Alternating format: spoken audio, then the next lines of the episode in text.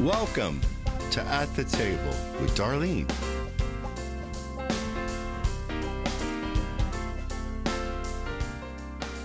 If you'd like to turn with me this morning, we're going to start in uh, Ezekiel chapter 16, verse 6. A lot of people use this scripture when there's an excessive bleeding going on. That's about all that they know about the scripture. Some people will read it and they have actually said that blood has stopped when there's blood flowing and somebody's been in an accident. And has, have any of you ever heard that? Have any of you ever done that? I see some nods back, yeah. Uh, God's word's powerful, and so faith is. Whatever your faith is in at the moment, you know, and, and that faith in God, you know. Anyway, but today I'm going to be ministering on He passed by and He said, Live. Ezekiel 16, 6. Then I passed by and saw you kicking about in your blood. And as you lay there in your blood, I said to you, Live. This is a scene, if you read this text, it's a scene of the mercy of God. And, and if you read uh, the chapter before, the chapters after, and you kind of do a little study on Ezekiel, you'll find out that uh, there was so much unfaithfulness of Jerusalem. And in, in the natural, they deserved nothing but wrath. But instead, he passed by in the mess of their lives. And he passed by, he passes by in the messes of our lives. And he says, Live. This is the judicial, judicial system of our God that He has planned for you and I.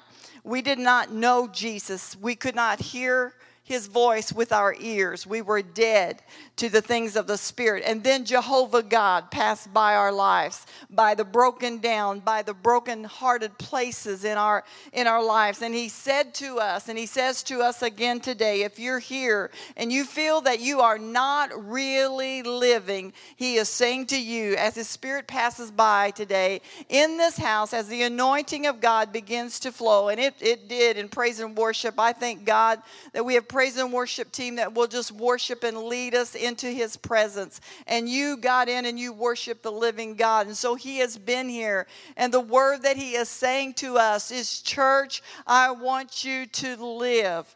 When Jesus was crucified and the devil, remember the story? Remember, it's been preached so many times, and we believe it. It is foundation of our faith the devil thought that he had sealed the fate of mankind. And then Jesus, he, he went to the grave and he walked through hell and he sealed the fate of the devil for eternity while he freed others that were in grave, grave clothes that day. He said, Live. Can you imagine the stirring that went on when the, table, the temple was rent, uh, rent from top to bottom, uh, when uh, was torn in two, and graves began to pop open? What a scene that was after Jesus was crucified. Matthew 27 51 and 53 confirms at that moment the curtain of the temple was torn in two. This was no small thing, this was a thick, heavy thing that was unmovable. But when the Spirit of the Lord hits something, when God shows up and He says, I'm going to bring in life to something, it will tear,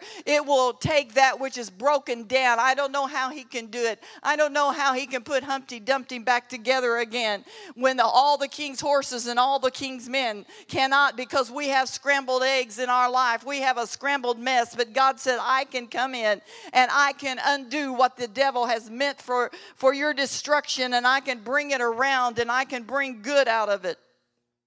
The tombs broke open, and the bodies of many holy people who had died were raised to life. They came out of the tomb, and after Jesus resurrected, they went into the holy city and they appeared to many people. Why did they do that? Just to say, choose life. He is resurrected, He is real.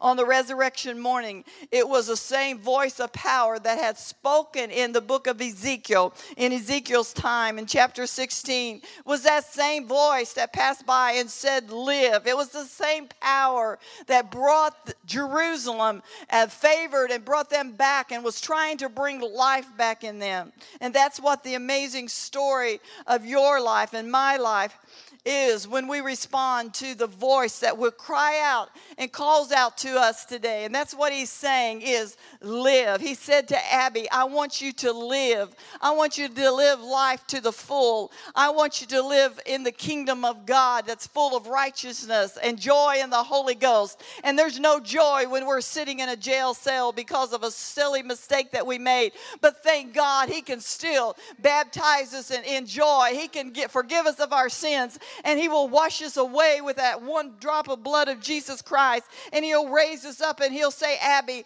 I don't see the sin anymore. I see you cleansed. I see you powerful. And, to tell my story to a generation that has lost hope. All of us have been rolling around in our blood.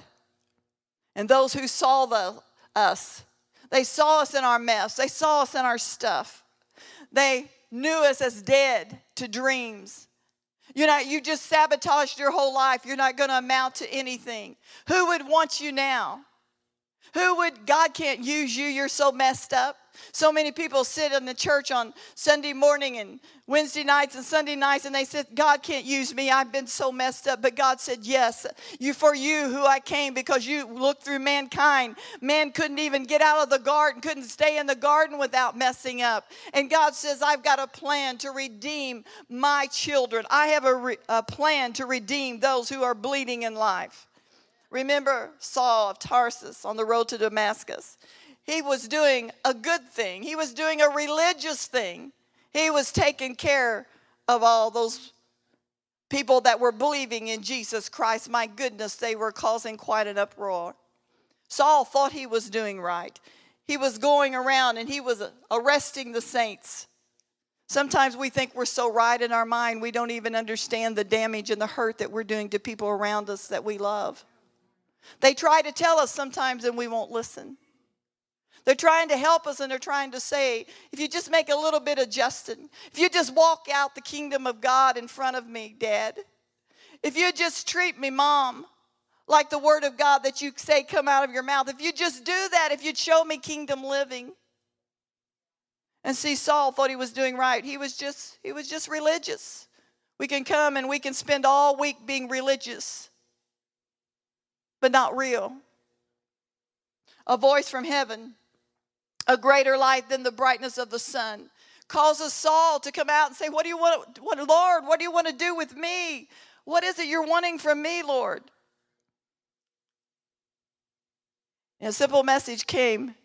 He came by and he knocked him off his horse. And sometimes I think, you know, Abby, it's kind of like what happened to you. You just kind of got off, knocked off your horse of life because we have preconceived ideas of what we think is right.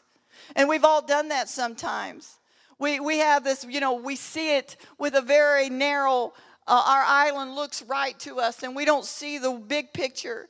And sometimes you know saul god god had a plan for him. He was going to be the author. He was going to be the writer of two-thirds of the new testament. But when he was saul he had no idea. He was just persecuting the christians because they were getting in way of the message that he knew they were getting in his way, so he was taking care of them uh, the best way he knew. But then there came that time where he got knocked off of what he believed, and the Spirit of the Lord came by and spoke to him. What do you have? What do you want from me? And Jesus spoke and said, I want you to live. I want life to flow through you. He was blinded so he couldn't see anymore the natural. He was blinded. Oh, we need to be blinded sometimes by the Spirit of God so that we can quit looking to the right, quit looking to the left, looking at everybody else and everything else, and be blinded and say, God, what is it that you want to do in my life? What is it that you are saying to me? What do you want me to do? Live, Saul, live. When sinners are saved, and they come to Jesus. When we ask Jesus into our heart, it's, it's solely because God freely does it out of his love for mankind. God so loved the world that he gave. It's the goodness of God that leads men and women to repentance. How are they going to see the goodness of God? They're going to see the goodness of God because they're going to see the kingdom of God everywhere that you walk, everywhere that you go. When you walk out, before you walk out of church today, the kingdom of God should be operating in your life. What is the kingdom of God? It is righteousness, it is joy, and full of the Holy Ghost. It means that the fruit of the Spirit is operating in you. When the fruit of the Spirit will operate in you, then eventually the gifts of the Spirit are going to operate in. So many times we just want the power gifts, but we don't want to live right. We don't want to let Jesus' character to shine through us. But when we let the fruit of the Spirit, the goodness of God, see, it's the goodness of God that leads people to repentance. People, oh, a healing is wonderful. It's going to get their attention and they're going to see that God is good. But I tell you what, you take them some sugar when they need some sugar. You take them something to eat when they need something to eat. You give them a hug. You give them an encouraging word. Or you begin to tell them, say, I once was lost, but now I'm found. You begin to tell them about the goodness of God, but not only tell them when you walked into the room, the atmosphere changed and it didn't stink. It smelled good. It smelled like the presence of the Lord. There's peace about that young lady. I don't know what it is about her, but when she comes around, I feel peaceful. There's something about that young man that that you can tell that there's a there's a calmness about him. There's something about him, the gentleness that isn't natural. See, church, he says, live I came to give you life and I came to give it to you more abundantly. Abundantly isn't just finances. In fact, it's way down there on the list because my God supplies all of my needs according to his riches and glory by Christ Jesus. And he will use money as a means of exchange. And when I need it, I'll have it. And if I can handle more, I'll have that too. And if I can have storehouses and not be stingy, I can have that too. If I'm going to help with the kingdom of God. But the thing of it is, He is more than enough for every situation that I have in my life what is abundant living. It's how I walk, it's how I talk, it's what I share, it's what I give. And it's not that I give it things away in the natural all the time, but I give of myself something that only He can work through me to, that will be any good. Can people f- eat off the fruit of the tree of life inside of you. We are debtors to grace to live out our lives with purpose, to tell his story in and through our lives. I believe with all of my heart that we are living in a pivotal time of life. I believe that you and I, everyone here, can be history makers.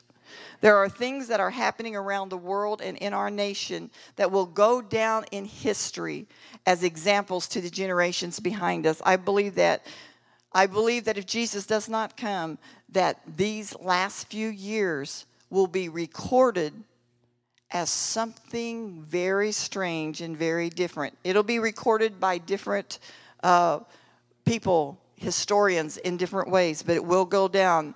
Some would call it a watershed moment, which means a point in time that often marks a historical change.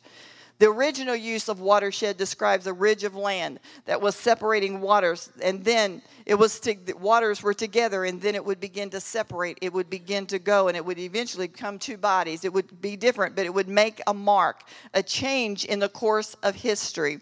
We were not created to uh, to wander aimlessly around through life, and so I believe that this, yes, this is a defining hour for us, Abby. I believe that this is a time when God is speaking individually to us. And and say, I want you to live. I believe that He's speaking to families and say, I want you to have life in your house. I want you to live in the middle of your mess. I have come by to bring salvation to your household. If it is confusing all the time, I want to bring life to you.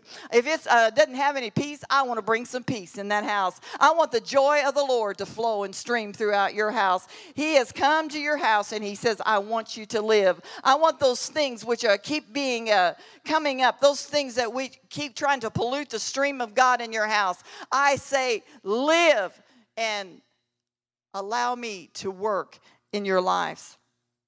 Second Chronicles 7:14 says, Then if my people will humble themselves and pray, if they will search for me, if we will turn from those things that aren't of God, those things, the fruit of the Spirit, love, joy, peace, kindness, goodness, faithfulness, long suffering, and so on and so forth.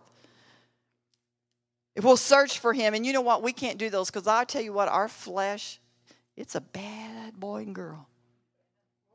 It likes what it likes.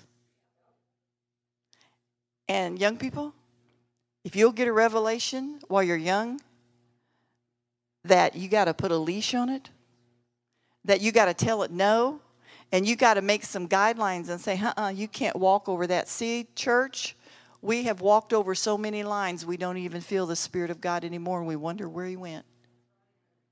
Why don't I feel the Spirit? Why don't I feel the presence of God? Because the flesh makes so much noise and does its own thing, it doesn't feel conviction anymore. You can holler and yell and scream and cuss at your family so long that you don't, you can sit in a service like this and you'll say, Boy, I wish they'd teach on the power of God. Well, I'm, t- I'm telling you what, it takes the power of God to, to live in the Holy Spirit and allow the Spirit of God to flow through you and to be the men and women that God has called us to be. See, we don't want to hear that. But, but that's, the, that's, that's living righteousness and peace and living in the Holy Ghost. We got to pray, pray, pray Every one of us, I can't do your praying for you and you can't do it for me. We can pray for each other. But the bottom line is, we are required to call out to God.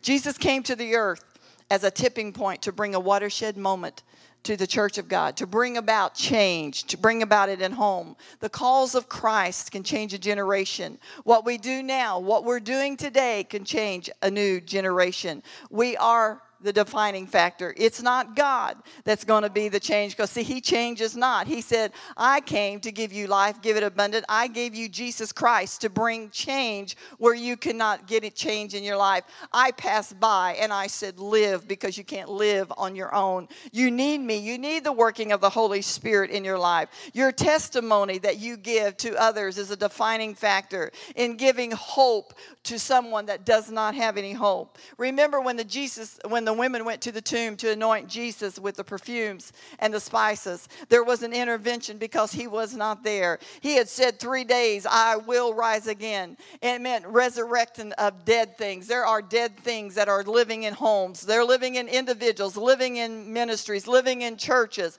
But I believe that God is wanting to resurrect those dead desires, those dreams that we think can happen. God has not done everything that He wants to do in you. He's not done everything that He wants to do in our families. He's not done everything that He wants to do with us as a church in this community. The task is not completed yet, Solid Rock. Do you know that in mining for gold, there's a lot of dirt that has to be removed to get one ounce of gold? I don't know exactly how much. You know, it changes on where you're digging at and how much. But regardless of where it has been, the value of the gold is still the same. When they, you get it out, it's still very valuable. And God says, no matter where you have been, you are worth keeping. No matter what's going on in your life, you are worth keeping. Hallelujah. The altar in your life will save your life. Do you know that? When we aren't afraid to crawl up on the altar of sacrifice. Abraham laid Isaac on the altar. I believe that an altar is necessary because it sends to heaven a sweet smell of fragrance to the Father. Remember how in the wilderness when Jesus was there, the tempter came to torment him, and Jesus used the word on him. He would say, It is written. And every time he would say that, the devil would back off. Satan came with the word, and Jesus would use the word, the authority of the word again Satan wanted him to bow, but he would not bow. He just used the word. And that's what we do when Satan comes. But remember that when Jesus went to the garden, it was hard. Jesus was in agony. Remember the difference in the two. In the wilderness, Jesus was dealing with the devil. Oh, it's easy to say the word of God says, Get out of my house. Get behind me, Satan. I speak to you in the name of Jesus. I have authority over you because of what Jesus Christ has done, because of the work that he did. And yes, Yes, we do. And the enemy has to run and flee. Well, it becomes a little bit different then. Notice that in the garden, Jesus was dealing with himself. He was dealing with his flesh. He was dealing with his mind. And but he had to make a choice, and he chose to live through his death. We have to change our mind to we have to use our mind to change our mind. And that's why we find out sometimes some people can't change. Do you know if Saul hadn't got knocked off his horse? I don't don't think he would have ever changed. He would still, he would have lived out his days thinking that he was doing the right thing because he was religious. God says, I didn't call you to be religious.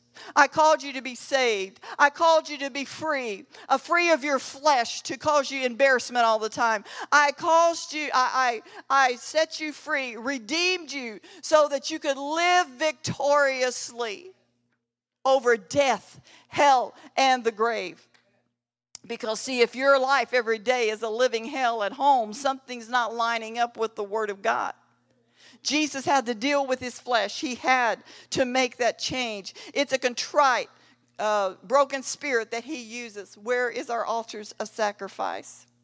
The Old Testament, the stench of burning flesh and the smell of death was an aroma to God.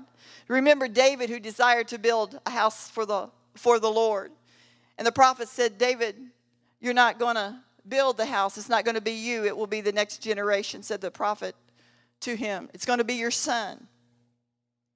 Solomon built the house, the temple. It took him 13 years, but he did. He sacrificed 22,000 oxen, 120,000 sheep and goats, and every drop of blood that was shed was a sweet fragrance to God. It was a foreshadow of what was to come. And the beauty of it, it only took one drop. One drop from Jesus to save you and I. Just one drop. That was all that was necessary. No more bulls, no more goats, no more sheep, but one drop was the ultimate sacrifice. David died with his stables full of oxen. But something that Solomon got, the inheritance, yes, he left him a great inheritance. What did he leave it for? To build the temple of God? He didn't live it, he didn't leave it for him to go spend on himself. You know, he, he Solomon wasted a lot of daddy's money. But he did build the temple of God. But you know what he got more than anything? He got David's heart, a heart after God. Because Solomon knew right from wrong. So when that daughter or that son is doing something that they shouldn't be doing, they want to get back to the house of God. Huh, Abby? They want to get back to that place of refuge. They want to get back to where they heard that they could live and not die in their mess. Your kids, you live them your money and they're going to spend it. But you leave them a heart after God and it will keep them when the money is all gone. And I'm not saying don't live them an inheritance, but give them something they can keep. Because I tell you what, my daddy, the life that he lived and the way he lived has kept me through life and kept me through the storms. And it has kept me from saying die. But when the Spirit of God has blown through my life in times where in the natural, in the flesh, all I wanted to do was crawl in a hole and die, he would say, Darling, live. And I would get up out of my messes of life and he would breathe new life into me. And I'd walk forward full of the Holy Ghost and power in my life. That's how I could smile when everything in the natural didn't seem like I should smile. That's why I could be kind to someone else when maybe I wasn't being kind to. But I'm telling you that it works. Life in Christ works, deliverance works. Our testimonies can work to the saving power of the Lord Jesus Christ in our life. We are his witnesses. Will you be willing to make Jesus famous in Farmington, in Park Hills, in Bonne Terre, in Desloge, whatever city you live in? I believe God is in the local church. I believe that that's why we come together so we can learn and so we can be encouraged, so we can grow together, so that we can go out and reach the lost. See, I believe that God put the local church in the community. There's a lot of them here. And I'm glad they're here. It's good that they're here, every one of them. If they're preaching the word of the Lord Jesus Christ, I'm glad they're here because they'll reach people that you and I will never reach. You can only go out and reach those that you come in contact with. But in this house, we have babies, we have juniors, we have teens, we have young adults, we have middle age group, and we have the seniors. Our target group is anyone that is alive, anyone that is breathing. We have to tell the story of the Lord Jesus Christ to. And we can say, Can I do it? Sure, you can do it. Joel 2 28 and 29 says, Then after, what was it after? It's after they turned their heart to God, they repented. See, God's looking for repentance if you don't feel God, let's repent. If we don't feel God, let's repent and say, I need you more than anything. I want to live and walk in your spirit. I want to live according to your word. Not my will, O God, but yours be done. Then, after I have poured out my rains again, I will pour out of my spirit upon all people. Your sons and daughters will prophesy. Your old men will dream dreams. Your young men will see visions. In those days, I will pour out my spirit on servants, men, and women alike. Jesus broke down the genders barrier. He broke down the generational barrier. He broke down the racial barrier. He broke down all the barriers that we can use for excuses. And he's looking for someone to tell his goodness in their life. He wants you to walk by their life because, see, you represent Jesus. And he wants you to speak through your life. Live. Live. Because they're looking for life out there. They're looking as we're getting ready to close here in just a minute.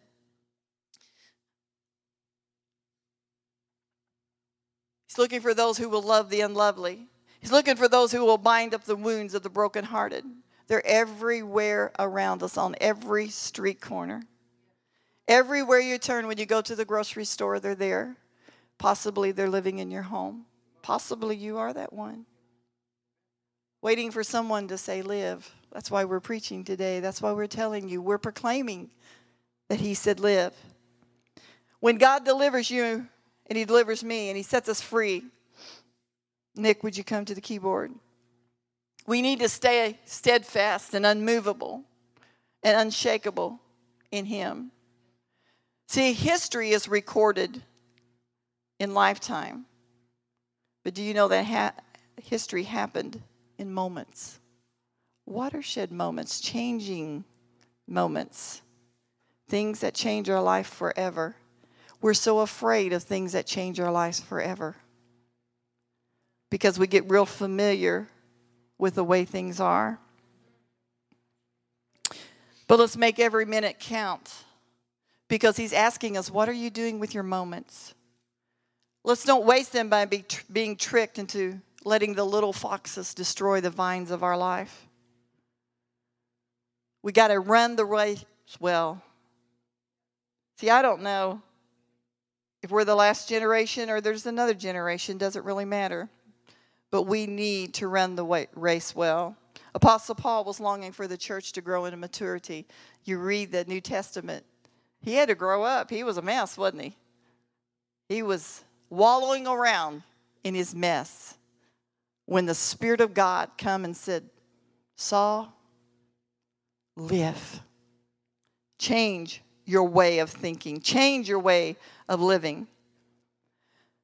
There's something to be said for people that stay focused on Christ and stay focused in life. Because, see, grass is greener over the septic tanks. If you don't believe that, come out to. We just we just decided to have a bird sanctuary right out there toward the end because Dwayne can't get anywhere close. I mean, it's growing up high. It's wonderful. No, it's not. may look all right, but the truth is, life is messy. And don't be running from mess. We clean up mess. This life isn't going to be perfect. People who know how to stick things out, people who know how to have eyes to see through eyes of faith. See, you all are messy, but you're worth it. What you are willing to stay for you will possess. That's right, it's a good one. Faith is always in present tense. Now, faith is. We access God by faith. I have found something out, and you all listen real well. This is what he says to me Darling, I'm never impressed by your whining.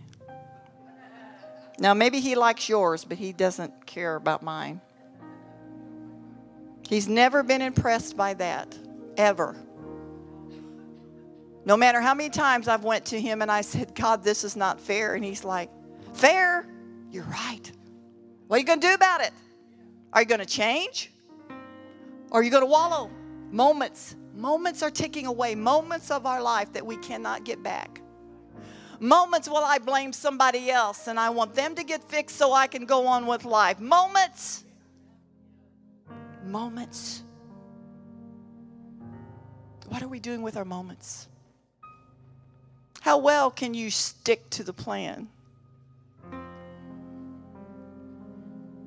See, your life and your testimony is declaring to someone every day live. I once was lost, but now I'm found.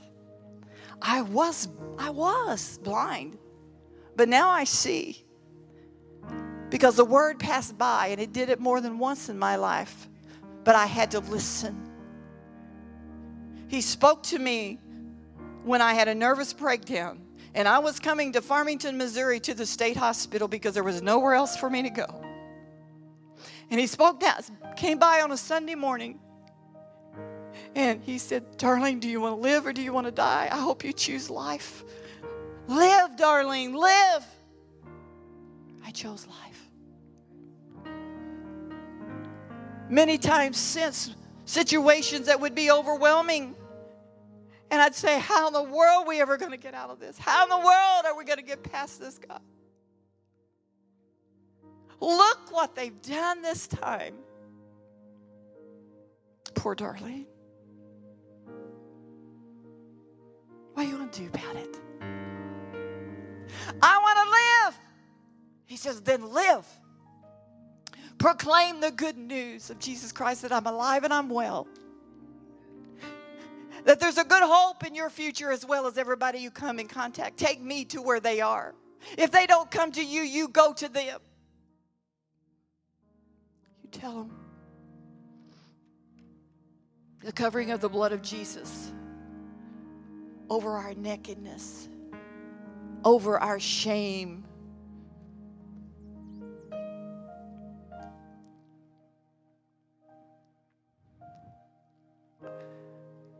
There's something about faithfulness when it's easier to go, but you're pressed to stay.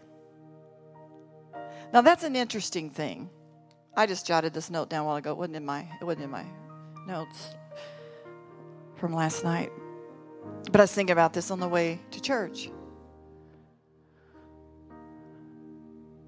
That old song, I heard a, an old Pentecostal preacher sing it long, long time ago. I promise you I'm winding down here. Sometimes these wind downs are better than the whole message. I got that from Pastor Rhodes. No, he didn't make that statement. He'll use it now. I know he will. He has first closing, second closing. I only closed once. And that's the only one you got.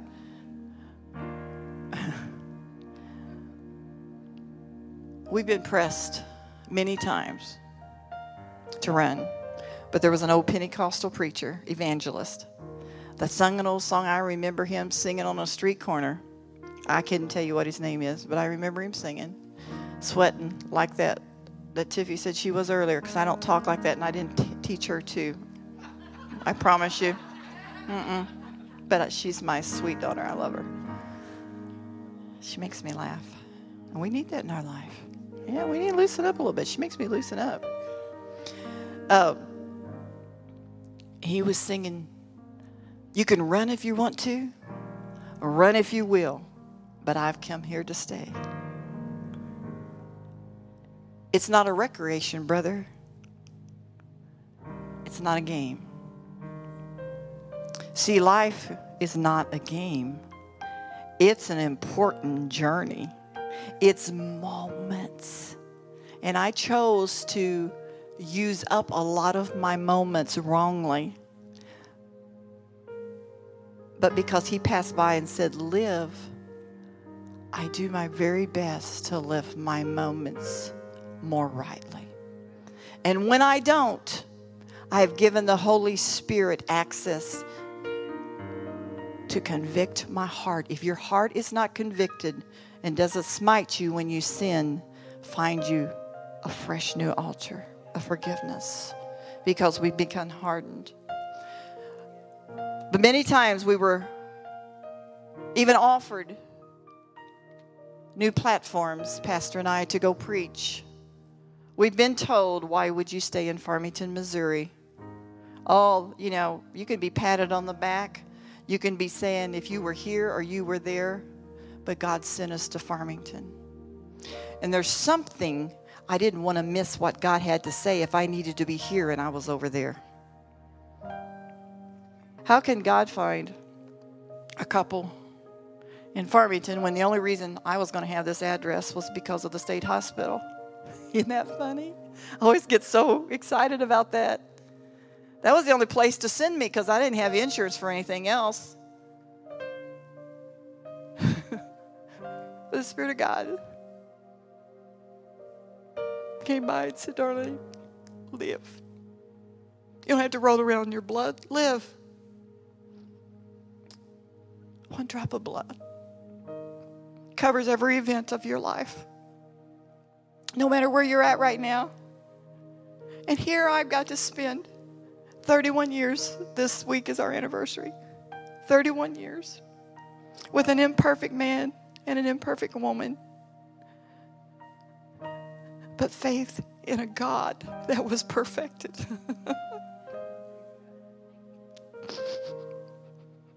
and he took out all the pride that thought, well, we should be preaching to a crowd of 3,000. We should be preaching. We should do this and that. And when we shut up, he says, okay, I know where you're at. I can send you here and I can send you there. I can do more with you from Farmington, Missouri than I could have if you'd been out there. And I'll raise up so many young ones. And I'll take them to places you could never go. You can multiply yourself much easier from here than you could there.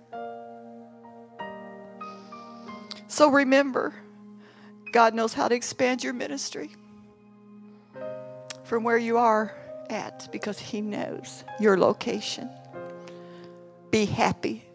Live Him out in your daily life. Make Him famous. When you walk into the room, people want to be around you. I don't care where you're working at, I don't care what you're doing. They want to be around you because the Spirit of God is operating in you and it brings them peace, it brings them comfort. It teaches them something in just moments that they haven't learned in years and years.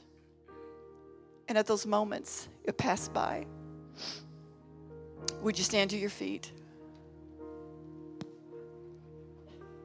You're not who you're used to be.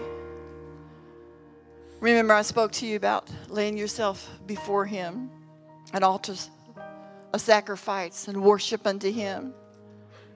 Kathy came in this morning. It was a sacrifice to praise, it was a sacrifice to worship. It's an humbling thing.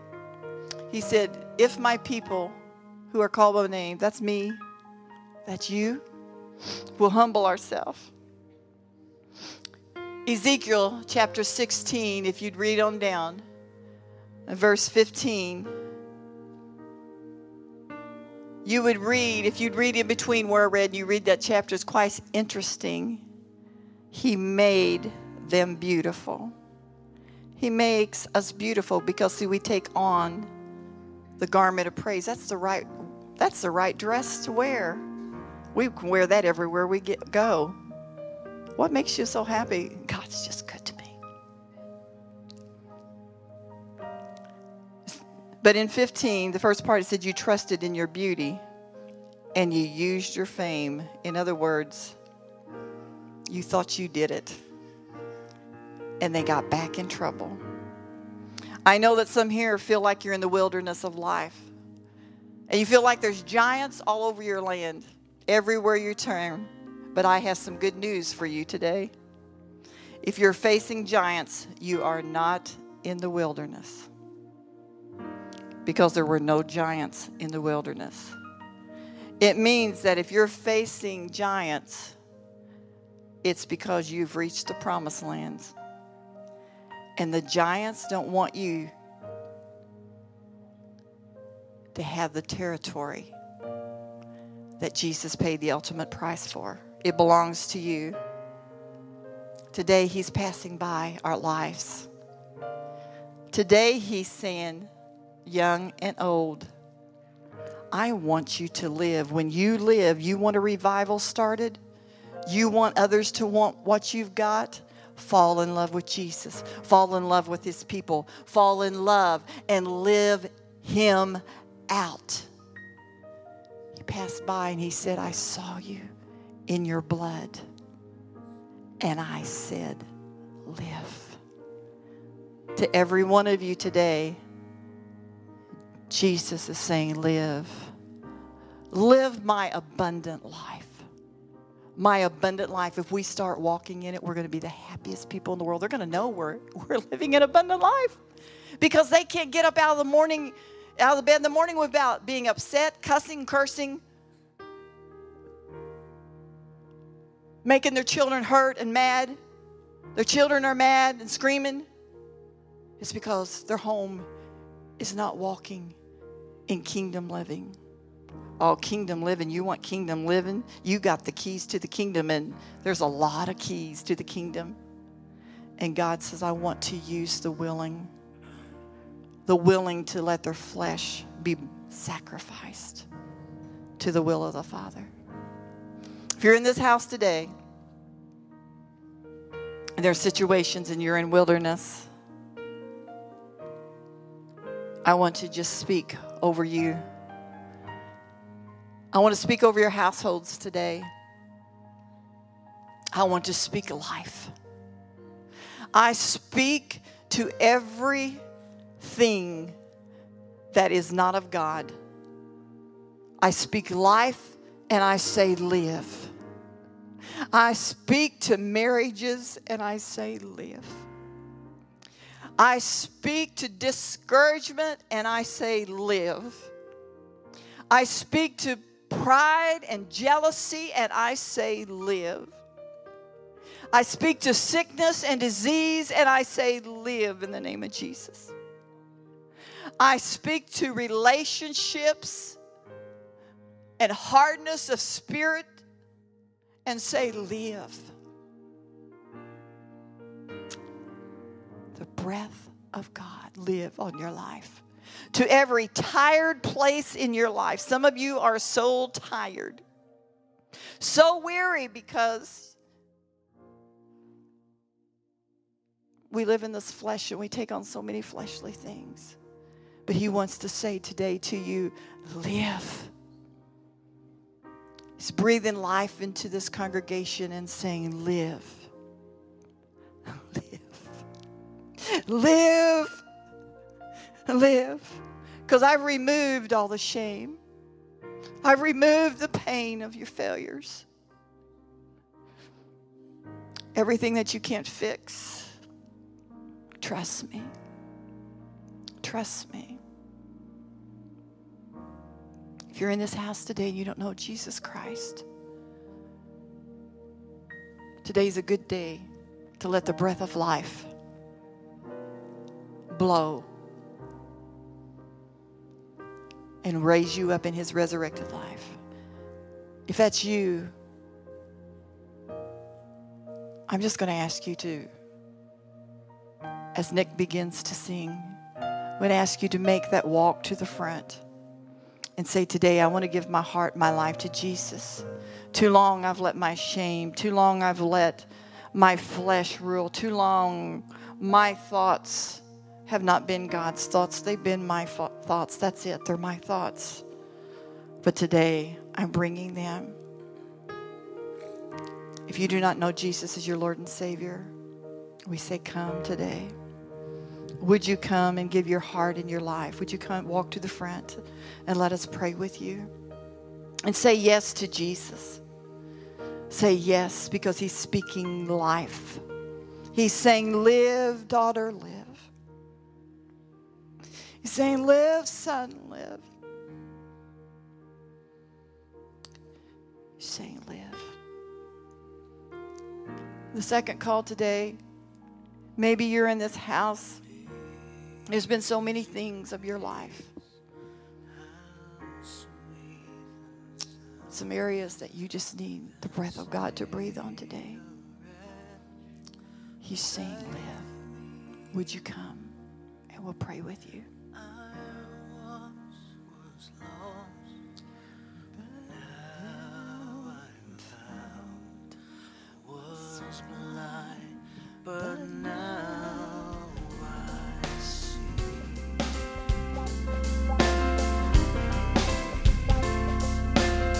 Thank you for joining us today at At the Table with Darlene. We'd love to hear from you.